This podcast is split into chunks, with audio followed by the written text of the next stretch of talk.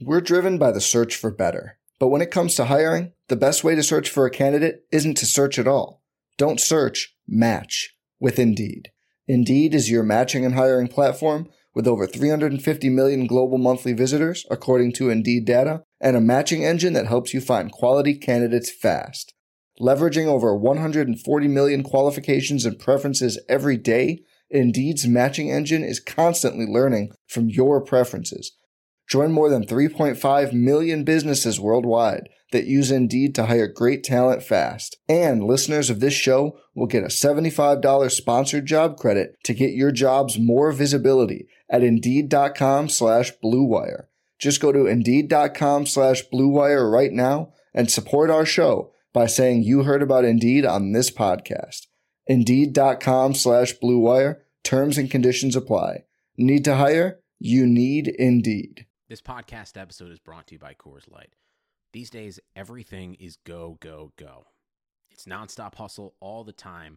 Work, friends, family expect you to be on 24 7. Well, sometimes you just need to reach for a Coors Light because it's made to chill. Coors Light is cold lagered, cold filtered, and cold packaged. It's as crisp and refreshing as the Colorado Rockies. It is literally made to chill. Coors Light is the one I choose when I need to unwind. So when you want to hit reset, reach for the beer that's made to chill. Get Coors Light in the new look delivered straight to your door with Drizzly or Instacart. Celebrate responsibly. Coors Brewing Company, Golden, Colorado. Arteta! What a strike! What a screamer!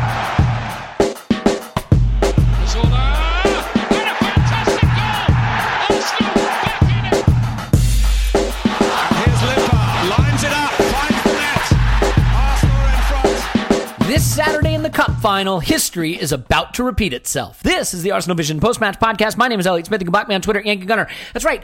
History is going to repeat itself. As they famously once sang, it's all just a little bit of history repeating, except we don't know which history.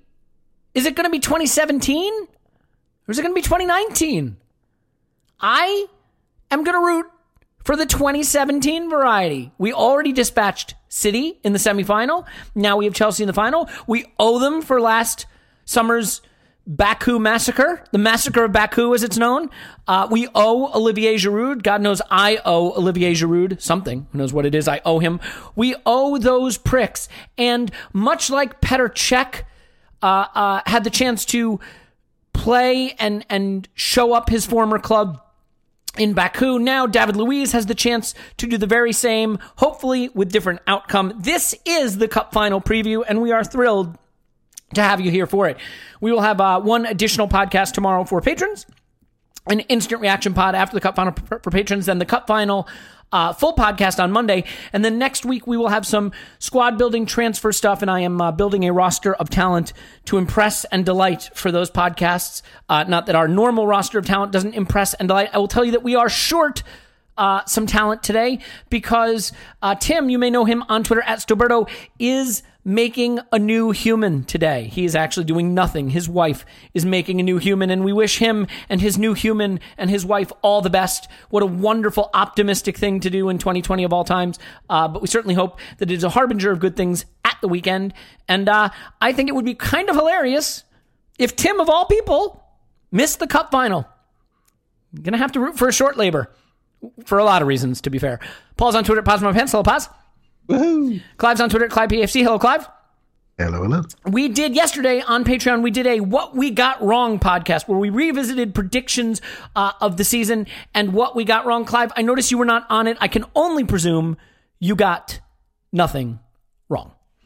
Absolutely. There's no point in me turning up, really, was there? You, you know the drill. I, I don't get anything wrong, do I? I mean, No. if I do, I'm not going to own up to it. Look, the, and th- now to be fair, we did a section on what we got right, but for you, that would just be called all the podcasts, our back, our back catalog. So there's really no reason wouldn't have had time to record all that. So enough. I kid, I joke. I know you hate lineup questions, Clive, but I'm going to start with you with one anyway, just because I want to get the podcast off on the wrong foot. It's the cup final. Who you got? Who's starting? Who's the army you're putting on the pitch? Who are the Warriors who are going to bring home the cup and bring home that oh so delightful Europa League football we've all been craving? So yeah, we had a little chat about this previously. I think you said why not just go with the semi-final team? And mm-hmm. there's there's lots of people that could say that works. Obviously, bringing in a holding for Mustafi, that works. You could, you know, Hector's back in training now, so you know, looks as though with his big game experience that he will start on the right hand side. I probably expect him to. It's a final. You don't mess about the final. It's just whether who starts on the left. Is it Maitland Niles or is it Saka? So, um, and that's presuming we're going to go over back three with Tini as the sort of hybrid left centre half stroke left back, depending on when we got the ball or not. And so the rest of the middle two and the front three, I don't think there's no issues there. We're not going to do anything like put Eddie in or anything like that. They sort of pick themselves. So I think we're all presuming we're going to go with that shape. And given what Chelsea have done recently, playing a similar shape, I think it's be um, sort of sensible. They're going to match us up, you know, with their with their um, back three with Azpilicueta, Zouma, and so they are going to match us up there, and they're going to have probably a Giroud centre forward, which I think would suit Holding. So, yeah, I it's going to be a, a three-five-two game, a three-four-three game, a three-four-two-one game. It's going to be all of those things. But I think it's going to be really interesting to see how tactically we move within the game hmm. at the various stages. I think that's going to be the key. I mean, that's going to be the key of Arteta's Arsenal, actually, how we solve in-game problems and how flexible our players are to move around in different formations depending where we are on the pitch, what we're trying to achieve, what side we're looking to overload on. I think that is the interesting thing about his tactics. I'm, you know, very excited to see what he's doing with certain players, and I think um, I see that continue at the weekend, which makes us very hard to read for the opposing manager. Yeah, I guess a question then, Paul, is how much of our lineup should just be what it's going to be, what it was in the semifinal, and uh, you know maybe just stick with what worked, versus how much of it should be predicated on what we expect Chelsea to do in stopping them, because. You know, I mean, Lampard seems to have a soft spot for Mason Mount. Uh, he he's been reluctant to play Pulisic, although Pulisic has sort of been one of the players of Project Restart, and I think he's gotten to the point now where it's it's hard for Lampard not to pick him. To what extent should our lineup be picked with an eye towards nullification in the sense of like if we think the danger is Pulisic on their left, our right, you know, maybe a Maitland Niles on that side to help shut him down. Do you, do you think Arteta will set us out with an eye towards nullifying their threat, or do you think he'll be more inclined to just go with what he feels is his strongest setup? I think he would definitely look at options for nullification. Um, if if there were some obvious choices there, but you know, Mount isn't Mahrez in terms of what he does uh, out on the right hand side. I see him more as a guy who's going to drop into midfield rather than somebody who's going to turn into his on his left and go straight at the box. I mean, obviously, he, he he's a player who who creates options, but I, I see his major threat as as dropping in to that more of the ten spot to some degree, or the the advanced midfielder and making giving them the overload there. So I don't think Maitland Niles necessarily solves that problem. You don't necessarily want him dropping into midfield with him and and opening up that wing. Um, so I think Saka is the guy because he's he's going to give James trouble and push him back, uh, assuming James is on that wing. Um, and you know, with between Tierney and Saka, that's the wing we need to create on because we don't have a 10. We've been through that before. It, it probably won't be the right hand side we create on. So we better have options to create here. We can't sit back for the whole game. So we got to be able to get up and push them back um, and relieve pressure ourselves through attacking. But yeah, M- Mount could be an interesting one in that midfield. And from our side, we're going to have to uh, um, get our overloads too. And that's a key role for Lacazette hopefully has a good game dropping into midfield, marking out Jorginho or whoever. But uh, midfield is going to be a key battle here. Yeah, I mean, so it's funny. I, I sort of have recollections of our two games against them in the league being disappointing outcomes, but where we played relatively well. I felt we should have won the home game. The away game, I believe, was the one where we went down to 10 men, but still uh, the Martinelli wonder goal led to it being a 2 2 draw sort of unexpectedly. A little unfair as a result of that to look at XG because the total XG sum for us against Chelsea this season 1.4 and against us 4.6. So not ideal, but again, a lot of that coming in the the away game where we had um, 40% possession. We were outshot massively and we were down to 10 men. Um, Hector Bellerin captained us against Chelsea away. Uh, I think that there was something to that, and it wouldn't surprise me if he starts and something like that happens again. He has it in for them, especially Marcus Al- Alonso, and I, I sort of wonder if Alonso will start. And if he does, I like our chances to really attack up that wing. Clive, I We know if he's fully fit, by the way. well, he's back in training. We don't Back know. We don't know if he's fully That's fit. I, I suspect he is. I think he was just sort of rested and taken out of the firing line. Not to say that he wasn't suffering from something, but I think he's fit and I think he'll start. Um, I mean, Clive, let, us talk about some of the battles that are, are really going to matter here. And I mean, Yeah.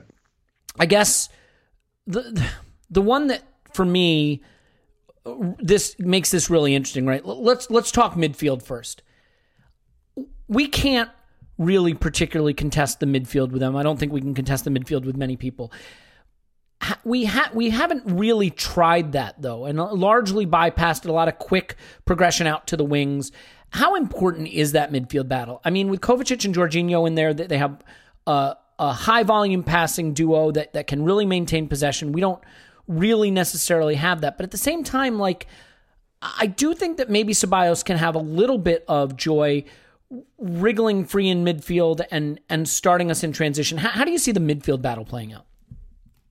Right, so Chelsea have got a similar dilemma to us. They've got Kante is just back fit. If Kante is fit and they go to play him, similar to what they did in Baku, and they dragged him off his deathbed and he came out there and did really well. Um, if Kante comes in, they may go the midfield three.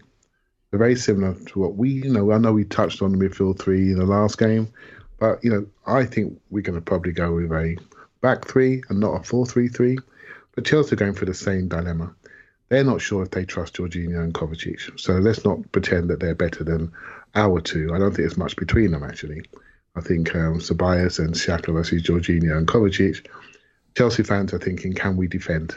Right? And we're thinking, can, can we keep the ball? Can we progress Yeah. the ball? Yeah. But similar dilemmas, right? So James is a young lad out on the right. So they could easily go to a back four and bring Kante in, take James out, and have more experience on the pitch. And this is why I was pretty heavy on Saka being selected in the in the last pod. And although people are thinking Maitland Niles, but I think Saka. And the reason why, if Saka plays, we can do what we like. We can play the back five. He plays high up, or he just goes straight to a back four, and Saka becomes the third midfielder. So it, without making one single substitution change. I keep talking about this thing, the hybrid player. I mean, that to have that in your locker with someone like Tierney and Saka to be able to flip formations in a blink of a switch, knowing they've done both formations, knowing that Saka's played that left eight role, you get our own little flying V going in the middle of midfield, and that could really work nicely. I think for us, it's important um, we stop the progression and stop the comfort of Jorginho and, and Kovacic. So I think it's really important we get behind them and play through them into Pepe in particular, so he gets it turned around. I think you need to break that that twosome up. Don't let them feel comfortable. Don't let them start popping. Don't let them start getting to a Brazilian type rhythm in there. Get hold of them, play through them, make them turn around, make them run backwards. Their defense is actually worse than ours. I heard James say today they've conceded more goals than us, which which they have. But what's killing us is our ability to score, create, and turn those draws into wins. I don't think there's a lot between these teams. I really don't. I do think, when I know we touched on it, the first goal is absolutely massive. Owning the story of this game is is everything. Right. Mm. So the the focus of the press has been very much on Giroud, for example, and if you know anything about Olivier Giroud, he's somebody that's always gone through his life trying to turn people's opinions around. He's getting a lot of praise right now. He's getting a lot of praise. Tammy, Tammy Abraham ran out of puff. Giroud's come in and really got Chelsea into the top four. Now, Giroud with praise. I'm not sure that's so good. I've got a funny feeling we can handle him, and I much prefer to face him. I know it's his really tempting fate than a very quick Tammy Abraham. I, I totally agree. I think it suits what what our defenders want to do better. I, I don't think we're as vulnerable to the physical uh, battles as we are to someone who's got better pace and tricky running and things like that. I agree with you. Absolutely. So the thing about the Chelsea game, I want to get this one out there because I think it's really important for everyone to sort of note.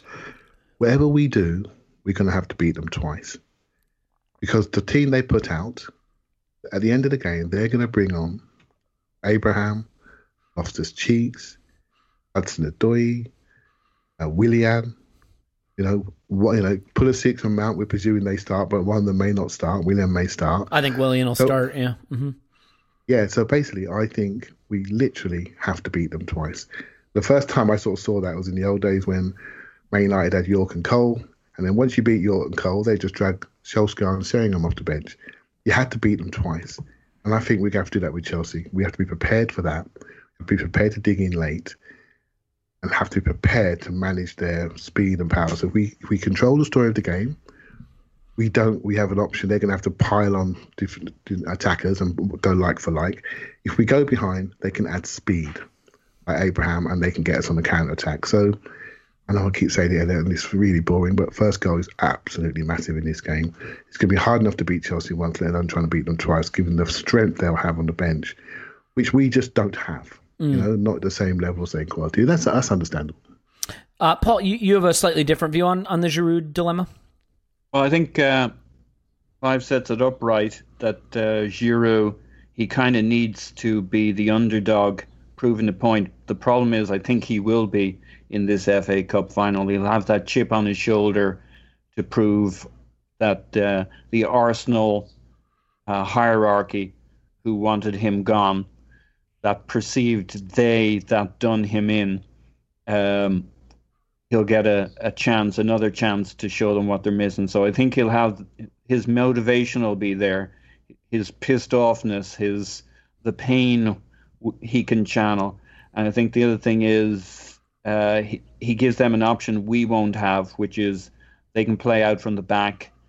Uh, they've got a little bit more in midfield where they're playing through there, and then finally they can just play the direct long ball, which which makes the other two options gives them a little more space in the other two options because they can mix it up. To Giroud, who can flick it on for for Pulisic or whoever's or Willian Willian and on on the right if that's who's there. Probably Mount, but Pulisic for sure. As soon as we start to push up and play our higher line, which uh, I think Luiz will will want against Giroud because the knock against Giroud, of course, will be he's not super quick. Um, he's actually pretty fast on the counter. It's just the gears one through four that aren't there, but he can he can run at speed. But I think Willi, Willian or sorry, uh, Luiz and and our back line will want to push up, have a bit of a high line, and the the flicked ball from Giroud is going to hurt us in this game. So I don't. I'm not pleased we're facing. Uh, in fact, Giroud. I prefer if it were Tammy Abraham. Really? Mm. Yeah. Yeah, that's a fair that's a fair call actually. It, it, I just think I'm thinking about Rob Holding more than anything. Um, I Yeah. think Giroud I think Giroud is the better player. Let's let's be honest. It's a shame we is. lost him due to. But the problem is he can mismanagement. peel the other way to Tierney's side. I mean, it's not his better foot, but from a heading standpoint, he's going to win that all day and open up the angle for Pulisic. So It, it depends on a few things. So let's just go over the Giroud story again, right? So let's be honest, we messed up. We should have bought Aubameyang initially in the summer, but we didn't want to pay the extra five to ten million. We bought Lacazette instead. And then we got caught in a in a in a three way thing with Giroud, Batshuayi, and uh, and Aubameyang.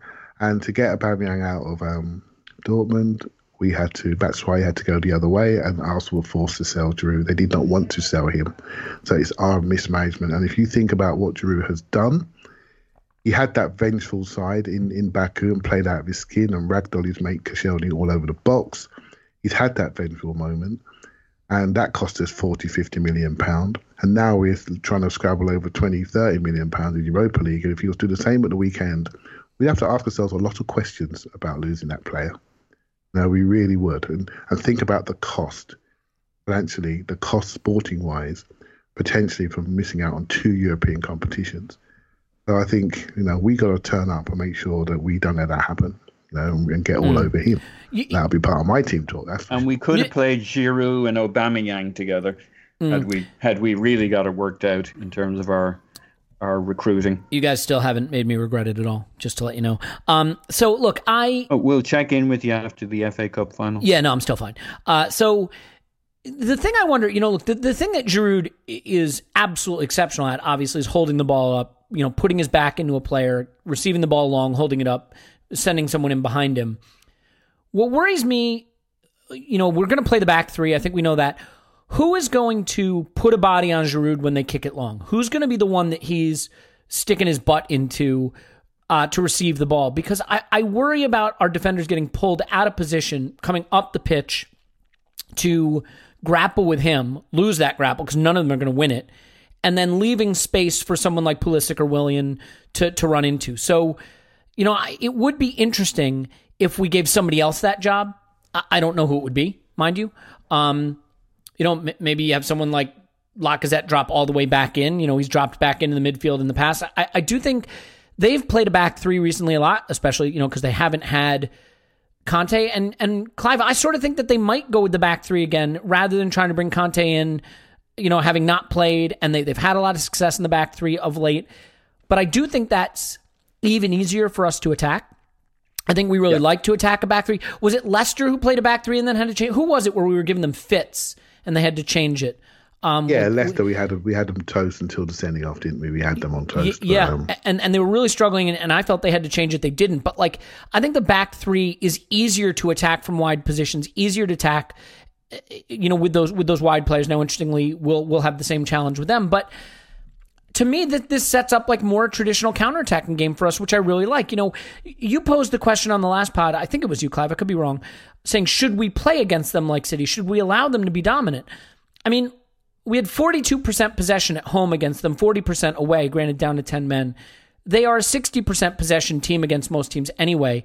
I think they will dominate the ball, and I think the thing that they've struggled with a bit this season is actually unlocking deep defenses. Now, I think Pulisic, as he plays more, has created an easier opportunity for them to do that because he's a better player, you know, one one on one against a low block than than what they've had previously. But I do think that if they have a lion's share possession and we sit a little deeper and we play that Manchester City style, I think we can really expose them defensively, playing out from the back, you know, sh- quick, long strikes up up the wings. I mean, Clive, do you think that that is the the sort of path to victory? I don't think there's any need for us to try to go toe to toe with them in this game in terms of trying to have the ball and push them back. Yeah, I mean the game that I'm, that scares me, the teams like Villa, really, when we, when they sit back and we're forced to to do something, and if we're not in the mood, we, we we struggle, right? So we don't do things like buy free kicks, we don't run through lines, we pass, we pass in patterns. So what really gets us going is when we're passing in broken play. So mini transitions is what we really like, and for that to happen, we need the team to play us, and Chelsea will play us. They will. They've got the personality. They will play us. And then it's about our ability to execute versus their ability to execute. And I think this is where we got two flawed defences and how we manage the, the first phase. So the first phase, we need to make sure Xhaka shields and screens Giroud on in front and, you know, try to at least discourage that ball into feet. Once into feet, one touch to really sharp runners, whether it be Willian, whether it be Mount, whether it be Pulisic, doesn't matter which one, which ones they choose. It'd be similar game plan, similar destruction, similar shooting from the edge of the area, trying to do one twos and getting getting behind us. So it's key that we shield that first phase ball. But if we don't win the first phase, it's not a problem. Just win the next one. We know Giroud's going to lay off in one touch. We know once he turns around, it's over for him. So really, it's about predicting where his layoffs are going to go, then taking it, reading it, and then springing. Now, once we spring, we're in good shape. Right? We're in good shape. Where we where we do at wing back, we're in good shape. You know, wherever we do and our wide falls, we know who they're going to be, they're good players, right? So Bellerin's well rested, and you know, to take your point, Elliot, he he, he does play well against Chelsea, and and will need to. And, he, and I think he has a way of forcing Alonso back. I don't think that Alonso is very bright. They both want to be in the in the same areas, if you know what I mean, but in the other person's half. It becomes a game of cat and mouse. Who's going to put each other back? Mm. That's going to be interesting. So I, I keep coming back to it. The wild card for me is Saka. It really is. I think he's a special player that needs a special game. That's got a special game in him, and they don't know much about him. He's different. Who's he playing for? Is does Tierney take the Co- the Kolasinac role of the left-sided center back and Sack as a left wing back? I don't. Yes, I don't I, I think Saka. I think Saka the left wing back. But if we want to go to a back four, we can do so really, really easily. and move Shaka into midfield and connect with Aubameyang. It's that hybrid nature of that player completely changes our game plan. It makes us impossible to read. It really does. It, Saka can play inside, and suddenly we're overloading three for two inside on Kovacic and and um, sorry, Jorginho. And if you know, so that player there, Elliot, trust me, I keep coming back to it. I, I may, maybe massively wrong. Maitland Niles plays, and we become more cautious, and we just want to block the game in the first half, make sure we don't go down, and then bring Saka in the second half. Depends what the coach wants to do. I think it's Maitland Niles all day, Clive. I really do. I, may- I- I think it's a well be. midfield three: a Maitland Niles, Ceballos, and Shaq. I think it's a flat three in front of a back four, but pressed really done- far we've never- back. We've Can- never, we've never done that. have we did it against City. See, this is what I don't. Can I can I just say one thing that I've never really hmm. understood about the way the City game is analyzed? The way I saw us defend against City was a four-three defensive lineup, and what I mean by that is it was a back four, right? Mustafi, Luiz, um, Bellerin, and and Tierney, right? They all start, and then it was Maitland Niles, Xhaka, and Ceballos, sort of flat in front of that three, with Maitland Niles going right up to Mahrez to take it off his his boot, right to to really shut him down. Ceballos shutting down on the other side, and and Xhaka just sort of sitting in front of the two. I didn't see it as a back three stroke back five. Now you could say it, it converted into a back five in a way, you know, with with Maitland Niles dropping in there, but to me it was more like just a, a really smushed together four three. I mean, they push you back a lot, so it's hard to see it. But I, I again, I see it being Tierney, Holding, Luiz, and Bellerin, with Maitland Niles, uh, Xhaka, and Ceballos. Ceballos tasked with, or Maitland Niles, maybe they switch positions. Um, in that case, Maitland Niles on the right, tasked with helping shutting down Pulisic one on one, and Ceballos on the left, helping to shut down Mount or Willian in the one on ones, and Xhaka sitting right in between the, the two center backs to help sort of buffet and buttress, uh, you know, and push around Giroud a little bit. The good thing is, I don't think Kovacic or Jorginho are particularly um, attack oriented in terms of getting into the final third and really influencing the game there. Kovacic can do it a bit. Jorginho doesn't really do it at all. So I think that's your system. And then when you break out of your hole, if it's the way I, I sort of laid it out, Tierney goes up and Maitland Niles drops into the left to fill in where he goes up.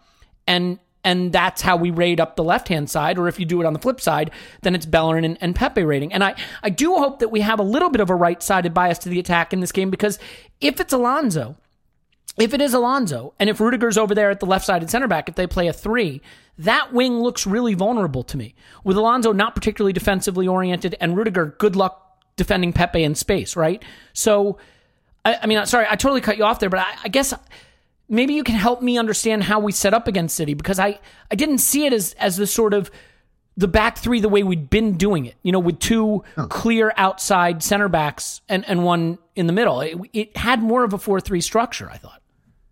So it's it's more it's more game state, isn't it? Really, and it's more what we do when we under under pressure. So when we was under pressure, we went to a five.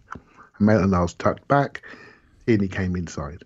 When we were on top, Tierney went outside. Maitland Niles pushed up. Right, so he Yeah. pushed mm-hmm. higher up. That's how so I that's see that's that's what we did. So this is what I talk about hybrid. Ian is a hybrid. He's a left centre half in the three, and he, when we're in charge, he goes to a left back, right? And then Maitland Niles says, "I'm out of here. I'm pushing on. We're in charge. I'm going to support the attack." Whether that player, Mm-hmm. Yeah, sorry, just stop. I, I said something wrong. I meant Maitland Niles pushed up and Tierney tucked in, is what I meant, obviously. Yes, yeah, I, I had yeah. it backwards. I apologize. we're, we're saying the same thing, right? Mm-hmm. It's all in game state. So get the system out of your mind and think about the ability to change. And put, remember my temperature gauge scenario? Mm-hmm.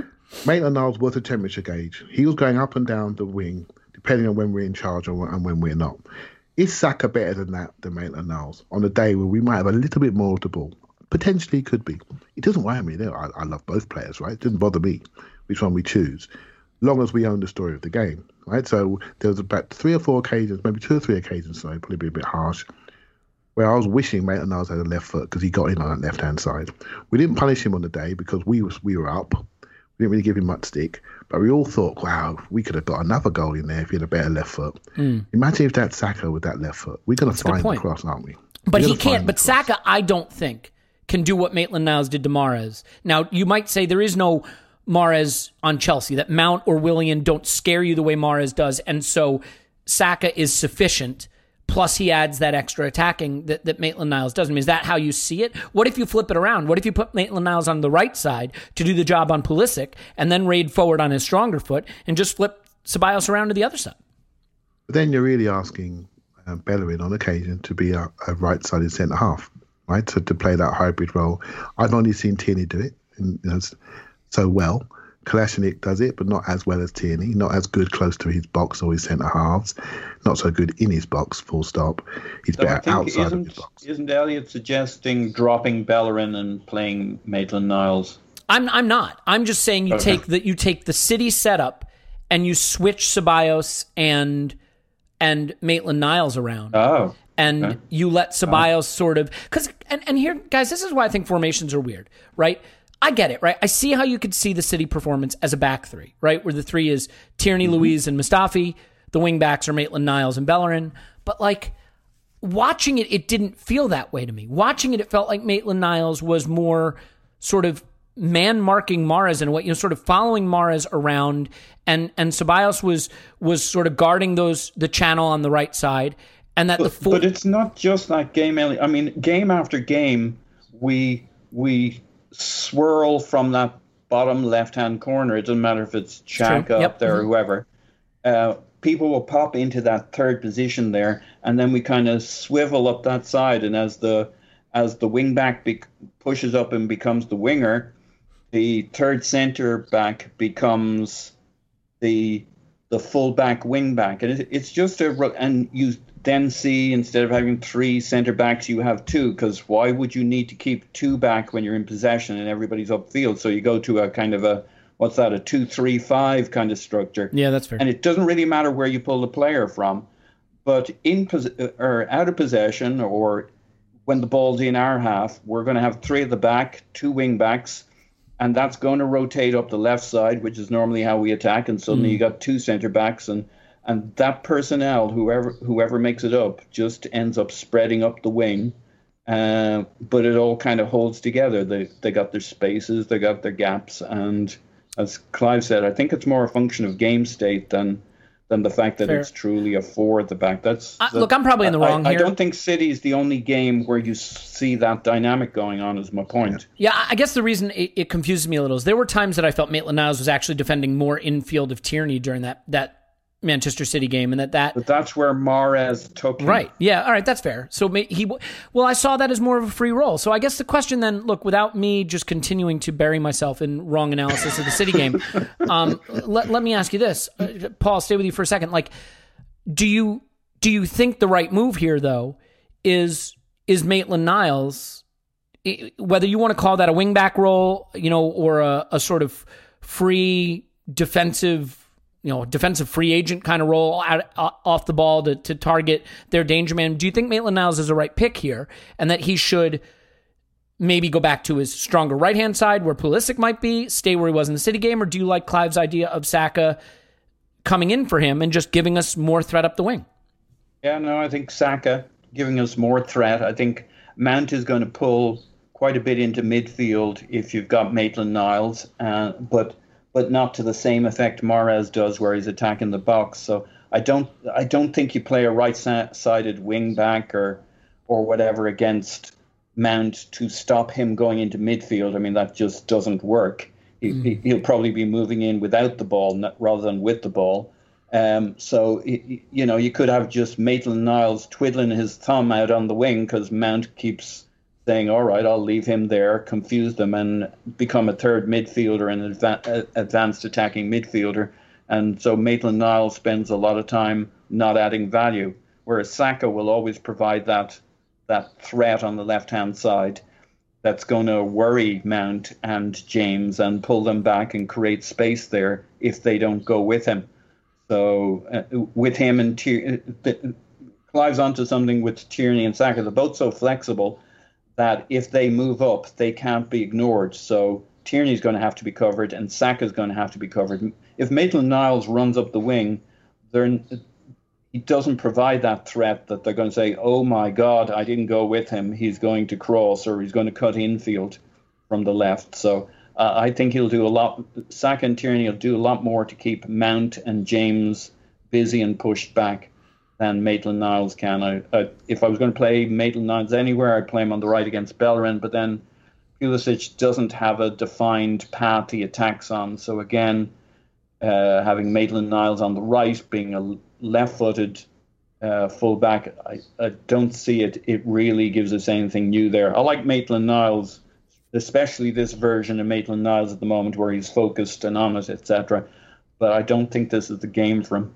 Mm. Uh, all right. Well, I I'm torn. I mean, I, I think that Chelsea and City are very different in terms of the amount of threat they pose.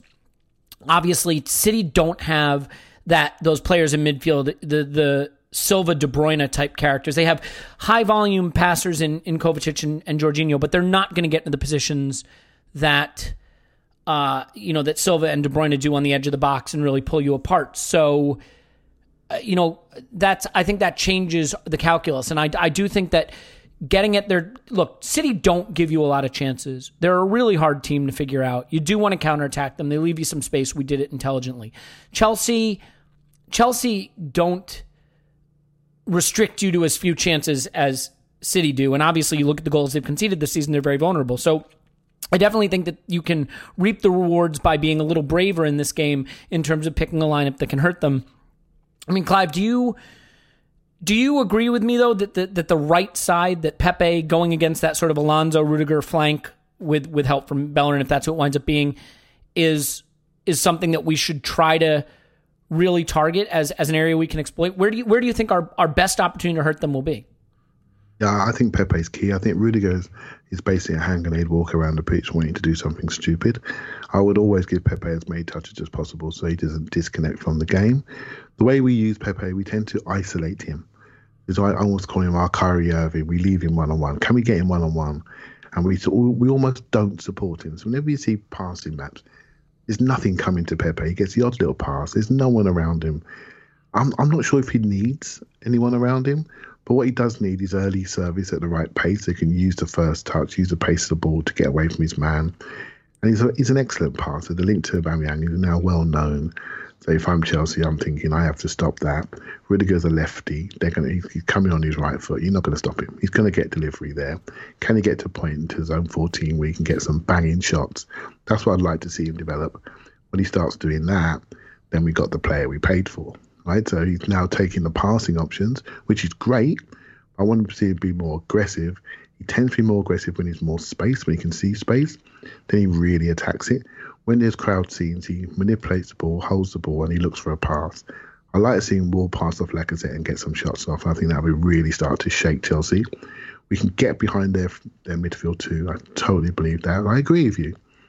That right hand side, he's really saying, "Come, come in here." But we, I don't think we should overload like we do the left. You know, we, we're we're naturally going to do the left hand side. That's where our better players are. We go to the right, we zigzag to the right, then we switch back to the left where our finisher is right, who then sees the free space. He can see the game, and he says, "Okay, I'm going to arrive here. You can't stop me."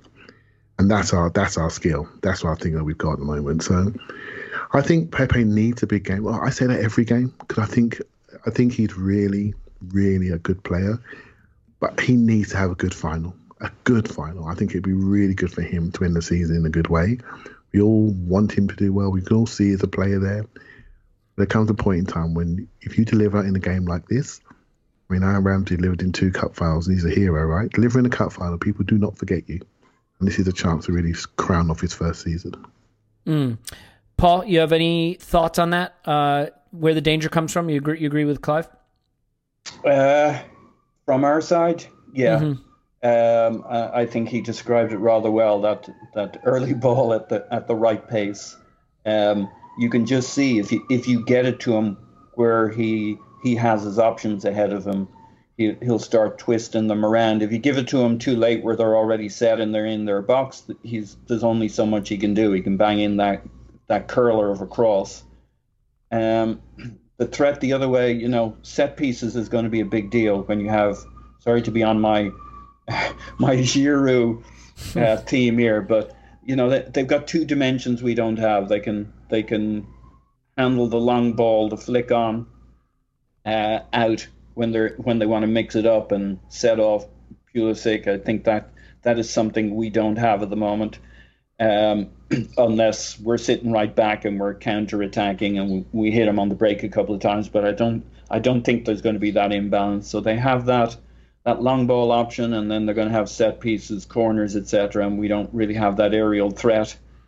Um, so the threat going the other way, uh, I I've I think Giroud could have a really big day here.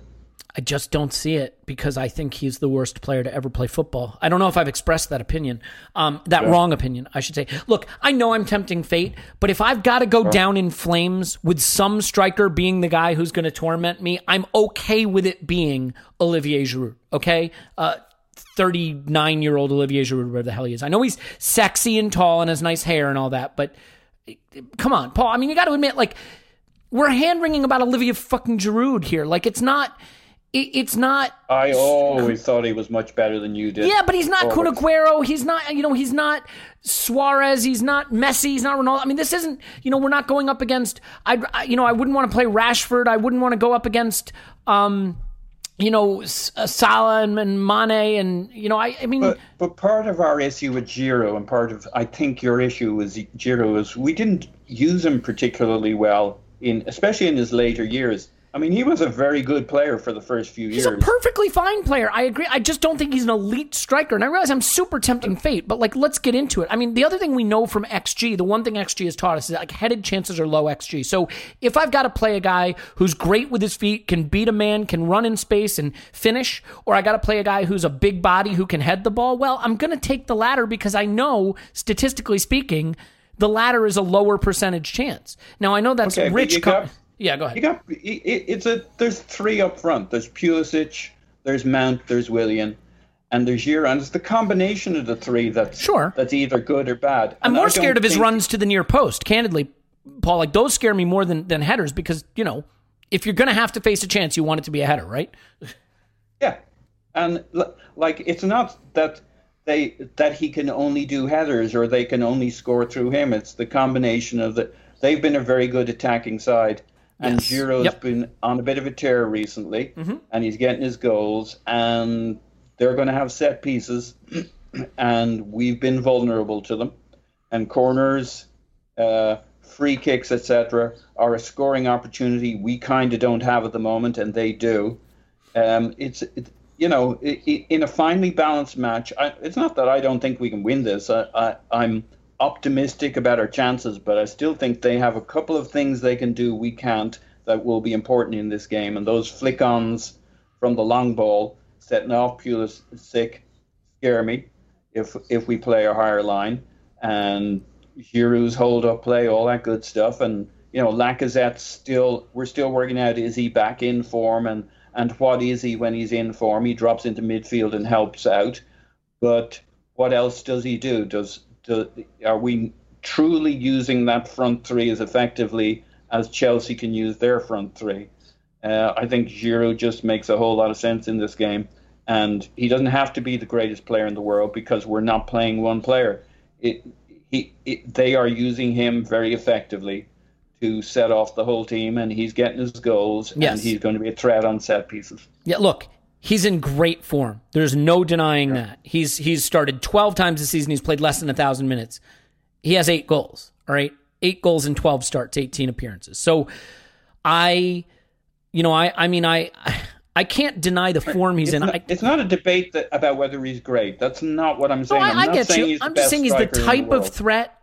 And this again, I know I'm tempting fate, but he's the type of threat that I feel we have the better chance to handle that doesn't mean we will. I, we're defensively terrible. We can concede to anybody. Um, well, let me ask you this because I know you have to go here pretty soon. Just real quick, uh, on the on the other side of it, do you think there's any chance Kepa will start, or do you assume it'll be Caballero? And like, how important is their goalkeeper position? And do we need to maybe have a strategy to be a little more willing to take some shots? Um, well, we definitely need more shots, especially if Kepa's on the field.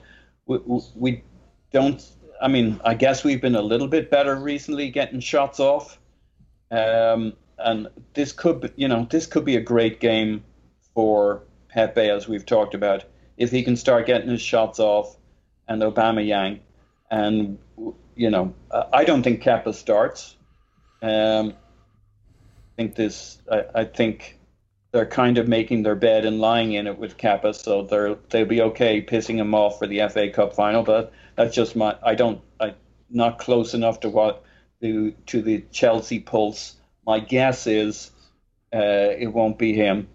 Um, so so maybe you don't go gangbusters banging in shots from all over the place, but we're shot shy, and I think we'll s- still continue to be a little bit shot shy in this game. It'll maybe a little bit more even.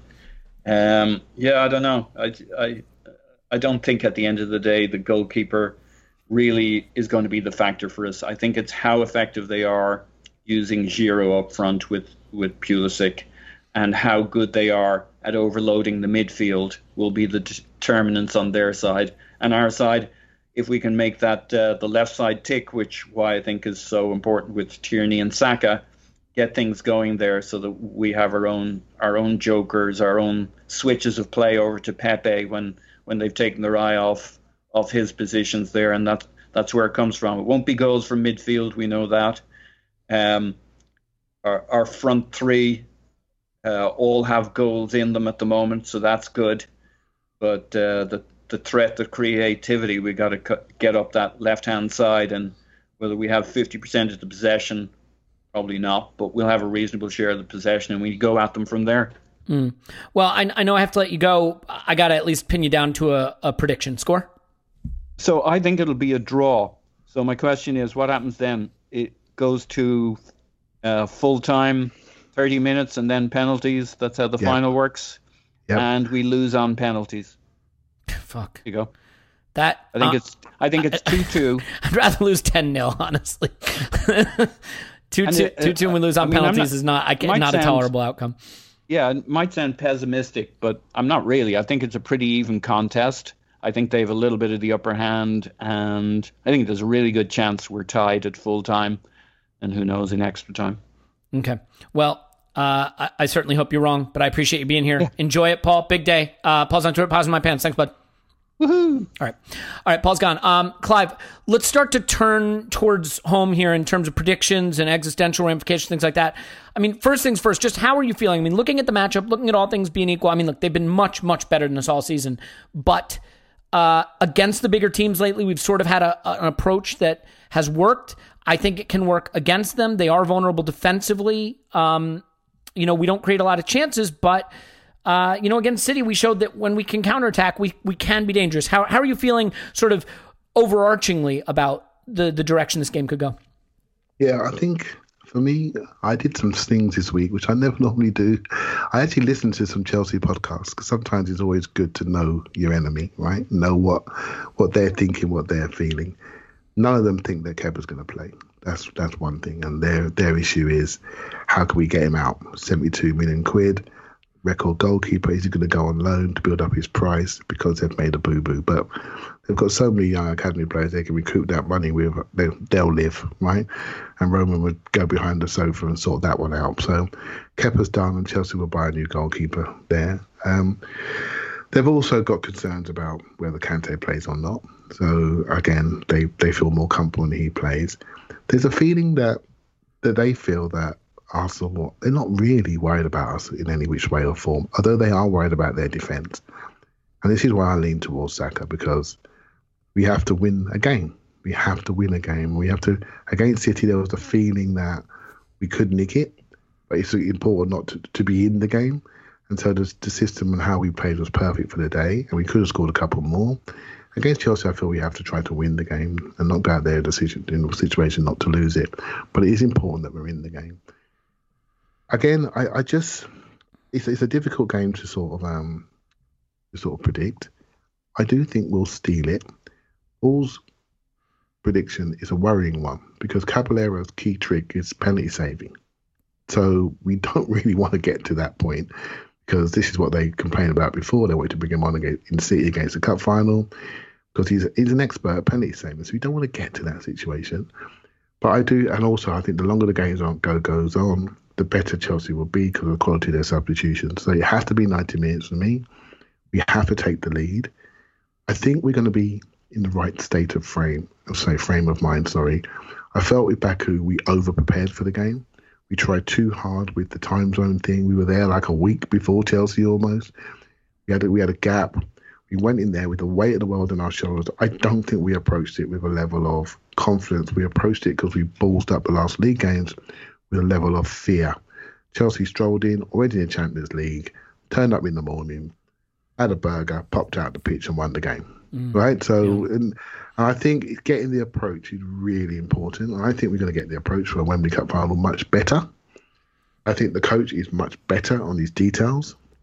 I think the coach has a much greater relationship. I think the players feel felt that once Baku was done, I thought the manager was done, and I think it's important the club recognised that, and they didn't. They should have. Um, you often hear me talk about there's almost like a sliding doors moment last year. Last year, January. Think about this, for example. I know I often going about Denis Suarez and how he messed up, and I always wanted Christopher Nkunku to come in. But just imagine if he did come in, Christopher Nkunku. Right? We'd have probably qualified for the Champions League. And guess who our manager would probably be right now? Unai Emery. Yeah. Perish the thought. And, and I don't think we'd have made enough progress as a club. And I know we're in a worse position. We have less points, less goals, less shots. But in a strange way, I feel incredibly positive about where we're going. The most important thing for me, and it's almost if we can't lose on Saturday. And you, I know people are going to criticize me, but in my in my opinion, we can't lose. And the reason why I say that is, if we win, I'll be buzzing. We're in, in Europa League. The manager's got a trophy in his back pocket, and these players win together. It only allows them to buy into the manager's philosophy even more. But the most important thing for me is what we do post Saturday, not Saturday. What we do as a club post Saturday is the most important thing. Because at the end of next season, we cannot be talking about a last game to get into the Europa League. We have to be talking about Champions League football. In my personal opinion, I feel that we have a better chance of Champions League next year if we're not in Europe. But I want us to win this game massively on Saturday, which in some ways means I can't lose, if that makes sense. Because I do think Liverpool made the jump from ninth to fourth when they weren't in Europe. Spurs made the jump to get in Champions League when they weren't in Europe. I personally feel next year's European competitions are going to be terrible. There's going to be no fans. It's going to be difficult logistical situations to get to these games. If there's ever a year not to be in Europe, given what's happened with COVID, etc., this is the year. now, that's not me saying I don't want us to win the game on the weekend, because obviously I do. But if we weren't to win, we could reset. But then you're saying, club, club, we need the money. That's where the club has to step up. The club has to step up and find the extra money to support this manager. Lots of people talk about this guy. This guy is being looked at. I promise you, this manager is good. Right? So we need to do our work, regardless of the result on Saturday, to make sure this manager's in our club, not just next year, but many years going forward. And if we do that right, he will be. There is no way we can allow people like Frank Lampard to stroll around like the new next big thing. He's not a patch on our manager. No, not a patch no, no. I agree with that. We all know it. Same for Solskjaer. Not a patch. Not a patch on this guy. The most important thing in it is football's everything to all of us, right? The result is everything. And trust me, I'll be biting my nails off on Saturday. But the most important thing for Arsenal Football Club is we support this manager in the transfer market, allow him to sell and buy appropriately so we can see the team we want to see. Because right now we're making do. It's exciting. The underlying numbers haven't changed that much, mate, have they? You know the drill. So we need to support this guy so we can really see some progress going forward. So, I mean, I, I think it's interesting, Clive, because last summer I felt, you know, Chelsea had Champions League locked up. They, you know, they didn't need to win the Europa League to get in. We had more on the line, and that would make it, you know, a, a more urgent final for us when in fact we just sort of choked it away. Um, hard to know how much of that is, is the manager and, and the players choking and what the case may be, or just being the less good team. Similar situation here. Chelsea have Champions League locked up. They don't need to win the FA Cup for anything other than, you know, lifting a cup, which is nice. We need it to get back into Europe, and, and whether or not you think that's something we should try to do, it's still a, a carrot dangling on the end of the stick. Do you think that the urgency plays into our hands in any way or or is negative for us in any way? Is there is there a way that you think that tips the scales in terms of Chelsea feeling like it's job done for the season and has one eye on, you know, I was going to say the beach if you're even allowed to go to a beach anymore, but you know what I mean. How do you how do you think that the urgency factors into um, providing an edge to one team or the other? Hey, Chelsea enjoy kicking Arsenal off their London perch, didn't they? Mm. They've enjoyed taking our trophies, even taking some of our players, right, against our will. So they're not going to walk into this game and pretend it doesn't matter. I thought they would last year, but I forgot that Eden Hazard's last game. He decided to have a bit of a sprint, right, and that was the end of that. Once he decided to turn up, the game was over. So they're harder to read. Everyone says Hazard's not there, so we should be better. I don't think. Um, I thought. I thought we just blew that game last year. We just froze. And let's be honest, our two forwards froze. You know, let's be honest. David Luiz, the player that people are mocking, put Aubameyang and Lacazette in his pocket. Right. So, so think about that for a minute. And they were a shell of the normal selves that they were in Valencia in the semi-final. You know, it was all there. The team was there. The system was there. We didn't turn up. We didn't turn up for whatever reason. And for me, that's preparation. So I think we'll be better prepared this time. That's for sure. I think we can. We are set up to solve more problems. It all comes down to execution. It all comes down to both boxes, like most football matches. I'm not too worried about midfield. You know my thoughts on midfield. I don't think in, there, isn't any anymore. we we seem to go from a a base to our five channels. That's what football's about, and that progression box to box is it's it's not there at the moment in the trend of football in many of these big games. It's all about how we can push people back. It's a game of it's a game of cat and mouse. So I'm not too worried about midfield as long as we don't lose it. Right, that's the key thing. It's all about getting the ball, progressing the ball into the final third. The worry I have about Arsenal in our final third is we have two strikers, which who I call exclamation points in Lacazette and Aubameyang. They're last touch players, really. Lacazette's done well dropping in and creating problems for the holding midfielder and the centre midfield. But really, we're asking Aubameyang to be a semi-creator and also be our exclamation point. Pepe is a creator, doesn't touch the ball enough because the service team is, although it's improving, it's not good enough in my opinion. And we don't put enough responsibility on him to be an exclamation point scorer like Liverpool do with Salah, for example. So that's why our goals are 10 or so behind Chelsea. If we had those goals, we, wouldn't, we wouldn't have drawn 14 games and the gap we see wouldn't be there. But the good thing is, Arsenal is a team that's not so easy to beat. We are quite resilient. We don't lose that many games. We lost less games than Chelsea and Man City. So that is good cup. That's a good cup side. That's a good cup philosophy. It's no surprise we're in this game. I think if we show that resilience and make sure we execute when we need to, I see us edging the game just by one goal. Hmm. I would I would take that. We we give that to me. I can have it. I'll I'll take it. I'll take. Look, I I'm torn because I I am inclined when Arsenal play. As weird as it sounds to be overly optimistic, I know that's bizarre, but every time we go into a game, I see the scenarios where we can do well in the game. I see Chelsea's weakness, the mountain of goals they've conceded, the way they are vulnerable in wide positions to attacks, you know, counterattacks in wide positions, and I say we can have them there. That's that's us to a T. The problem is we also, I don't know if you've noticed, like to concede lots of goals. And you know, look, we we have struggled to score and create chances against teams that can sit and block us off and force us to break them down. Cuz we're just not real good at doing that cuz we don't have players that do it. You don't need a 10 to play on the counter. I think Chelsea have 60% possession in this game and I think if they have 60% possession, we create the chances to win the game. I think Yeah, I think ironically it- Clive, if you told me that we were going to have 50% possession in this game, I tell you, I'm less confident because I don't like our chances moving up the pitch in numbers on the ball, trying to push them back and break them down. I do like our chances being disciplined like we were against City, picking our chances to raid quickly, you know, play out from the back, draw them in, spring the trap, and away we go up the wings where they're vulnerable. I think they'll play Emerson. I, I just don't think that they want to expose themselves to the risk of Alonso. They played Emerson against us in the last uh, in the last game we played. I think they'll do it again. But if they play Alonso, I, I really love the right side as a place to go get them, go hurt them, and I think Bellerin and Pepe will cause them all kinds of trouble there. Now look, Alonso, there's a reason he plays. He he is an attacking threat. And a Pulisic Alonso wing is going to be a really, really tricky thing for us to keep out. So, you know, that could just be like two boxers, right, Clive? I mean, their Yeah. left wing and our right wing taking shots at each other to see who who's got the bigger glass jaw. And I think we both have a glass jaw. Like it's could, could it really come down to that? If they start Alonso and Pulisic on their left, and we have Bellerin and Pepe on on our right, that that wing could just be like the drunk part of the game where there's openings and attacks and opportunities created at both ends on that side of the pitch. Yeah, I think you make a great point. And, and on the first time we did this, I, I felt that my original thought was Maitland Niles should play on the right, Saka on the left. That's what I wanted to see happen. When Bellerin went down with a calf injury, I thought, well, maybe that is going to happen. Now he's back. I'm thinking, okay, come on, mate. Clive, this guy's played in cup finals before.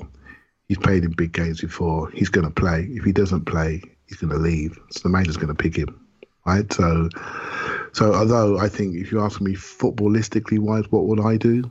I would pay Maitland Niles on the right hand side. I think he's a better one on one defender. And if I'm Chelsea, I'm looking at Rob Holding and I'm seeing Christmas. Right? I'm going to go for him. I'm going to make his feet move. Right? I'm going to I'm going to make Giroud knock his head off. Is there a weird chance just- that like Sokratis comes back from the dead and play? Like, is there a chance that that that he doesn't play holding? That he find? I mean, c- could he go like Tierney, Luiz, and Sokratis, or or I mean, Sokratis is that right-sided center back. He could play over there. Yes. I mean, he hasn't played at all though. I mean, could he could he do something crazy like pick pick Cedric and say Cedric, you're going to play right-sided center back? cup he's cup tied, right? yeah, you can't do that. Yeah, can't do it. Yeah, I mean, so is, is there a creative solution he might look for here if he's if he's really worried about holding, or do you think he'll just Well- say holding's my guy? I got to play him. something I nearly said for the for the City game actually was actually playing all the fullbacks. Literally, don't play one centre half because they're not going to go in the air. It's all about nimble feet. So my one of my little theories for the City game was playing Maitland Niles as a right centre half because literally you are literally playing against wingers all across their midfield and all across their attack, right? So having all the fullbacks in defence makes a lot of sense. The problem is with Chelsea, they've got height. They've got Alonso, they've got Giroud, they've got Rudiger, they've got Zouma. They've got big players, so they can load you. They can load you on set pieces. You can't do that against City. So can't be creative. So Holding's going to play, and we're going to need him. And he's done it before. One, my, my hope is that he can raise his levels to the levels of 2017, where he had something to do. The good thing about inexperienced players and young players, give them a job, give him Giroud. Say, go on then, mate. He's yours. Get after him, bounce him, knock him. We'll come around you. I'm, I'm hoping that's what happened. And once you give Holding a job, I think games become clearer to him.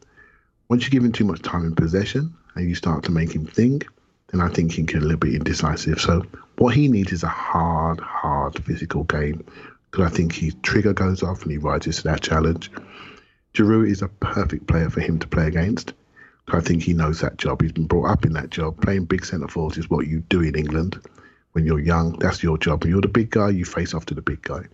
So, and he's not too quick, so it won't be a running race. So, this is why I think Holding will play, and hopefully the matchup will be a, will be like that. Now, Tierney, if Drew sits on Tierney, Tierney's clever. What he does is he he stands behind you, he, he touches your back so you can feel him. Then he nicks in front and steals it, right? And if you he, he plays off your first touch, he nicks around the corner. He's incredibly tight. You never get a chance to turn around on him. Obviously, if you put him towards his penalty area, he's going to lose the battle in the air because he's only five foot ten. But I don't. Drew always wants to show you a number. And so it's just it's the second phase. He goes into the box, and then it's 50-50. What happens after that? Stop the cross. Otherwise, he's going to do something. So near post, he is brilliant at that near post blocking. Holding, not so much. Diagonal runs off his shoulder, not so good in the box. So this is when Luiz has to come in, right? So holding outside the box is our man. Inside the box, it has to be David Luiz and Tierney because they're the better defenders. They mm. track runners. They see things earlier, right? So, so that's how I hope the game goes. We got to keep Drew away from our box.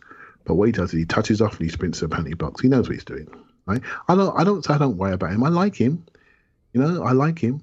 I, I'm, I'm with you. I'd rather. I'm glad we're not playing Rashford, Martial, and Greenwood. Do you see what I mean? Because they're the sort of forwards we don't want to play against. They've got size, they've got dribble, they've got shots, they've got sprinting speed. We don't want to be playing them. You know, we don't want to be playing them. That'd be really hard. Because as soon as we go forward, we're dead on the counter. But Chelsea sort of suit us, but we've got to do our job when we have the chance. And I think the issue is our ability to execute. We did it versus City beautifully. Can we do it again? Yeah. Eh, You know what's so weird about this game, Clive, is like you look at our central midfield and you're like, ugh, we don't create anything there. It's a wasteland. Between Jorginho and Kovacic, Chelsea have two non penalty expected goals and four expected assists. Like this the midfield is total irrelevance in this game. It is the strangest thing. These are teams that are going to hurt each other or not by what they do on the wings. And we both want to do the same things. And it's just, it's so interesting how that works. Now, granted, they have players, you know, like Mount who will float more into the center of the pitch or, you know, Pulisic might do that. But realistically, no, they, they want to overload the wings. They want to hurt you there, get, you know, cross the ball into Giroud we want to do the same sort of stuff. I think Lacazette could be a really important player here, dropping into the midfield, dropping in behind Kovacic and Jorginho and distributing, you know, pushing the ball past them. He did it a lot against City, and, and I think he can do it against them. It's one of the interesting things that I think um, if Kante does start, I think that that could be a problem for us, nullifying Lacazette's ability to drop in, receive the ball, and, and start a counterattack. But I don't think he will. I, I think he'll stay with the um, with the back three. And I do I do still think there's a chance Pulisic doesn't start, but that that's another story. So I mean, do do you agree with me though that it's very weird that you have two teams like this who pose almost no threat in central midfield? Um, you know, and and that the game is going to take I mean, there's going to be no grass left on the pitch on on the half spaces and wings, you know. Well, you know, I, I want to have this conversation maybe on, when we do our squad building, etc. But you know, my thoughts on midfield. The, the, the attributes have changed, right? So you have attacking wing forwards that do the creative midfield job and score, or you have high number eights do that job. So the old days, I say the old days, the old days are literally two years ago or last year, mm-hmm. when you had one player in midfield, another player driving forward, box to box. I'm not seeing it, mate. I'm not seeing. It. I don't know what numbers are saying when it comes to you know xG and assist and x. I, I don't know those numbers, but what I'm seeing is a game of five channels. How can we push teams back? You need a base to your team. You need to create an axis which you rock around. You have an interior and you have an exterior. Your exterior is the ability to to control the game. Your interior is where you don't lose the game. That's your that's your rock. That's your pillar and you have your box there and you rock around that depending on whether you're in charge of the game or not right and everyone else has to push up quickly get up quickly and how can we use that base of our midfield to service the front areas of the pitch right so how can they manipulate themselves away from pressure to service one of the five channels that we're trying to hit that's where the game is going those players have to have the ability to receive it on the half term get away from people and progress it we don't want them running past centre forwards like we won the FA Cup in 2014 doing that. Right? We don't want that anymore. That leaves us exposed down the middle. We don't do that. That's where the risk is. Mm. Don't allow transition on you down your middle. Right? So football is changing. You know, so when people are thinking about building the squads for next year, they need to be thinking about where the game is going. Also, need to be thinking about not just what we're doing, but different systems we're going to have to play against. What Arsenal have not done well against, it's not Chelsea's. They've not done well against teams that played 5 3 2. You see what I mean? We haven't got a pattern of play to break down that deep block with five at the back. Yep. That's what that's what Villa did. So the Yep. Villa game scares me. Right? So in Arteta's strategy as he's building, he hasn't got a team yet for five three two or five three one one, whatever it is. He hasn't got that team. Or five four one. That's really what you're talking about with deep block, aren't you? We haven't got that yet. Right? So that's the next phase of our development. So what we what we're going to have at the weekend, we're going to have a team that's got the same weight gloves as we've got, Mm. and we're going to punch each other, right? So who's gonna who's got the strongest chin? Yeah, and, and I mean, neither of us do. That's that's what makes this game so interesting. And I look, I mean, I do. That's why I think Lacazette has a really interesting role in this game to play, assuming he starts, because I, you know, it, it is that that area, that middle of the pitch, sort of beyond the the central midfielders, or in that space where the central midfielders operate. Xhaka and Ceballos are are not going to create the danger any more than Jorginho and, and Kovacic are in the sense that, you know, they may play the intermediate value pass, the pass before the pass. They're they're not gonna be the ones that that turn the game, but can Lacazette drop in and be the guy who does it? Maybe. Uh, maybe he could. I, I will say that this game is going to be absolutely wild. I think it's going to be a crazy cup final. I, I'm going to go for Arsenal 3 2. I- I just I see goals, I see mistakes. We've we've been gifted some goals pressing, and I think they have some players who can be forced into mistakes trying to press pressing at the back, trying to play it out from the back. So we'll see how that goes. But more than anything, it's just a total narrative transforming game for Arsenal. And whether you care about narrative or not, this season has fucking sucked. There's no way around it. The Olympiacos, Europa League exit, the way the league has gone, the Emery era, some of the disappointments that we've had when we really were in a chase for a European place and threw it away. But the FA Cup, as always, once again has provided solace. And now there is a cup at the end of this season that we could grab. And much like 2017, which was a terrible season that ended in celebration, we can do it again in the exact same way we did it then.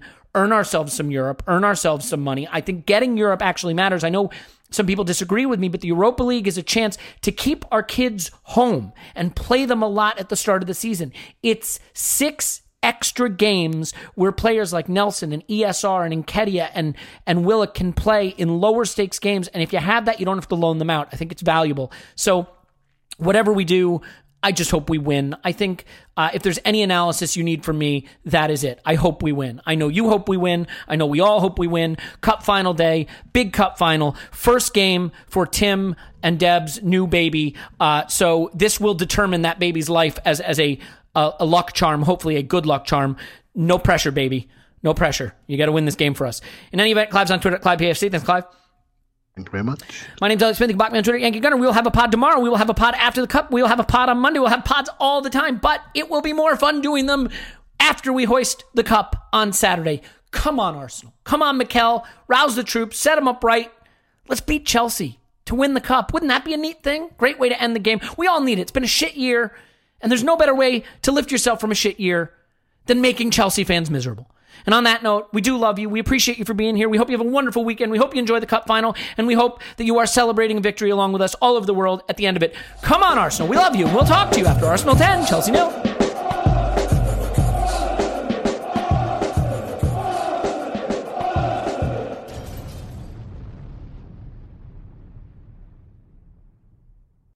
I'm Mark Chapman. Welcome to the Planet Premier League podcast.